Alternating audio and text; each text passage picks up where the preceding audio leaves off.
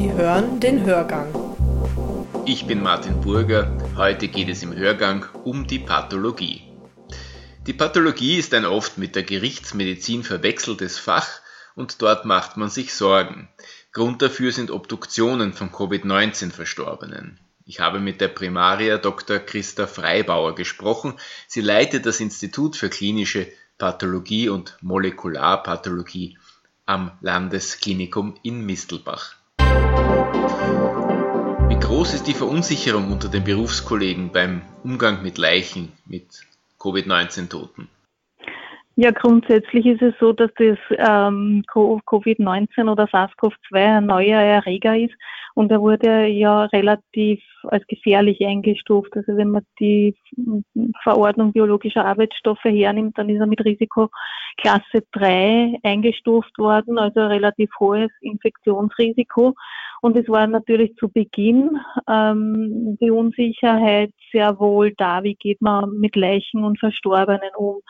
Es ist vor allem von, von Mitarbeitern, nicht, nicht so sehr von den Ärzten, sondern von Mitarbeitern in der Prosektur, die waren die ersten, die bei uns beispielsweise reagiert haben.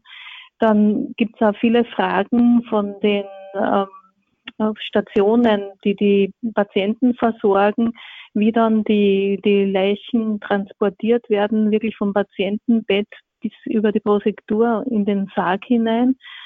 Und äh, man hat zum, im deutschsprachigen ähm, Raum ähm, ja relativ heftig reagiert, indem das Robert-Koch-Institut in Deutschland empfohlen hat, überhaupt keine Obduktionen durchzuführen. Ähm, das hat die Diskussion ja gleich einmal ein bisschen angeheizt und auch die, die, die Überlegungen zu den Obduktionen vielleicht auch interessant gemacht, muss man eigentlich sagen.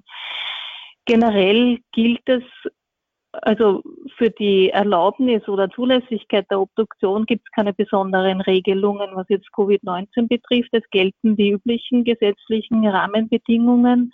Obduktion ist durchzuführen oder zulässig im Umkehrschluss, wenn ähm, eine diagnostische Unklarheit vorliegt oder, und das trifft halt besonders für Infektionskrankheiten zu, wenn wissenschaftliches oder öffentliches Interesse besteht. Das heißt,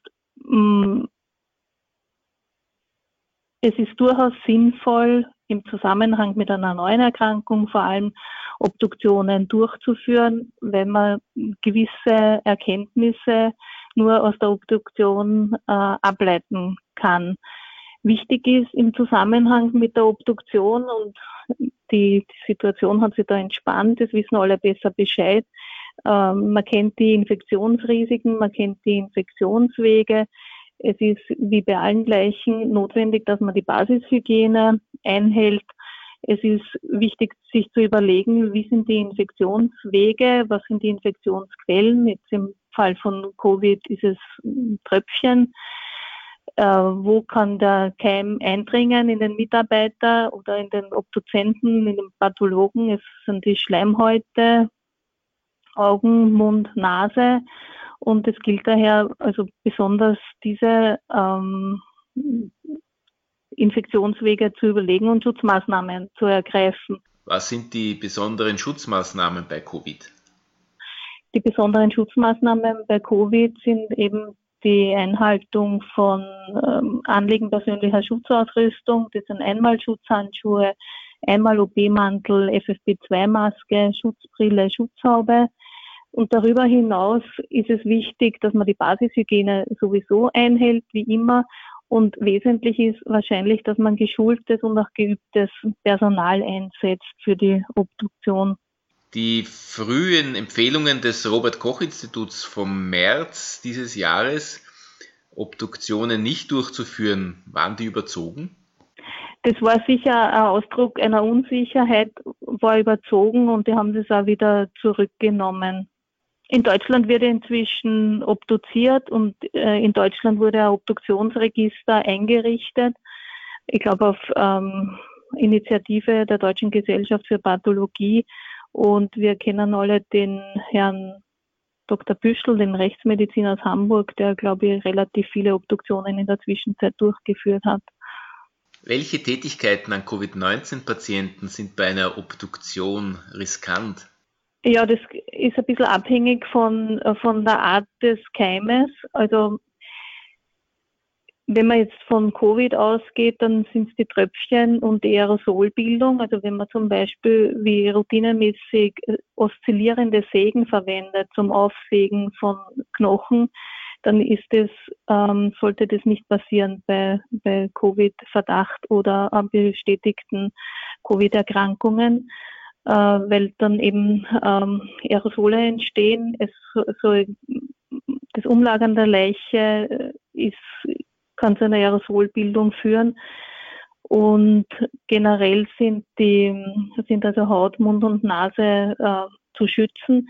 Andere Infektionskrankheiten wie Virushepatitiden, Tuberkulose äh, bergen auch gewisses Infektionsrisiko. Und bei den Virushepatitiden beispielsweise sind Körperflüssigkeiten und Blut ähm, die ähm, Möglichkeiten, also die möglichen Infektionsquellen.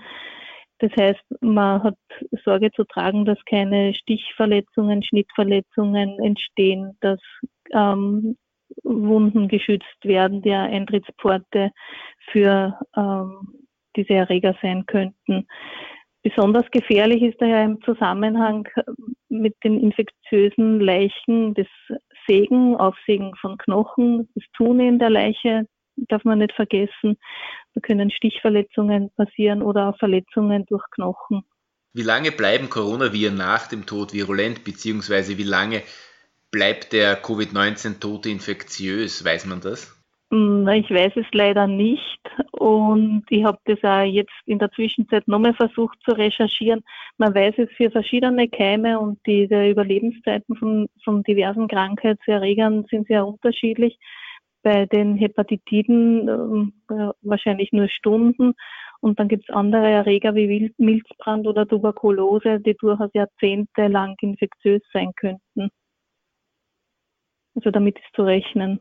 Und bei den ähm, SARS-CoV zwei Viren äh, weiß man es leider nicht, oder ich weiß es zumindest nicht. Äh, inwiefern kann die Obduktion beim Kampf gegen das neue SARS-CoV zwei helfen? Also durch die Möglichkeit, dass man mal die, die Körperhöhlen eröffnet und einen Einblick äh, oder Aufblick auf die Organe gewinnt, kriegt man schon mal eine bestimmte äh, Übersicht, äh, welche Organe ähm, ähm, befallen sein könnten. Man kann durch Entnahme von Körperflüssigkeiten, von Geweben äh, Virusnachweise erbringen. Man, man kann den, die die pathologischen Befunde korrelieren mit einem Krankheitsverlauf und man kann und durchaus äh, Erklärungen finden, warum die Krankheit so verläuft, wie sie es eben tut und bestimmte Symptome hervorruft. Man hat ja, man ist am Anfang davon ausgegangen, dass Covid neunzehn ist einfach eine Pneumonie. Man weiß aber inzwischen schon, dass auch Blutgefäße befallen sind, dass es zu Mikrozirkulationsstörungen, zu Thrombusbildungen kommt, was für die für mögliche Therapie, therapeutische Optionen wichtige Informationen darstellt. Grundsätzlich ist jede Leiche infektiös. Haben Sie sich während Ihrer Tätigkeit schon einmal infiziert? Ich würde den Satz nicht so stehen lassen, dass grundsätzlich jede Leiche infektiös ist, aber potenziell infektiös natürlich.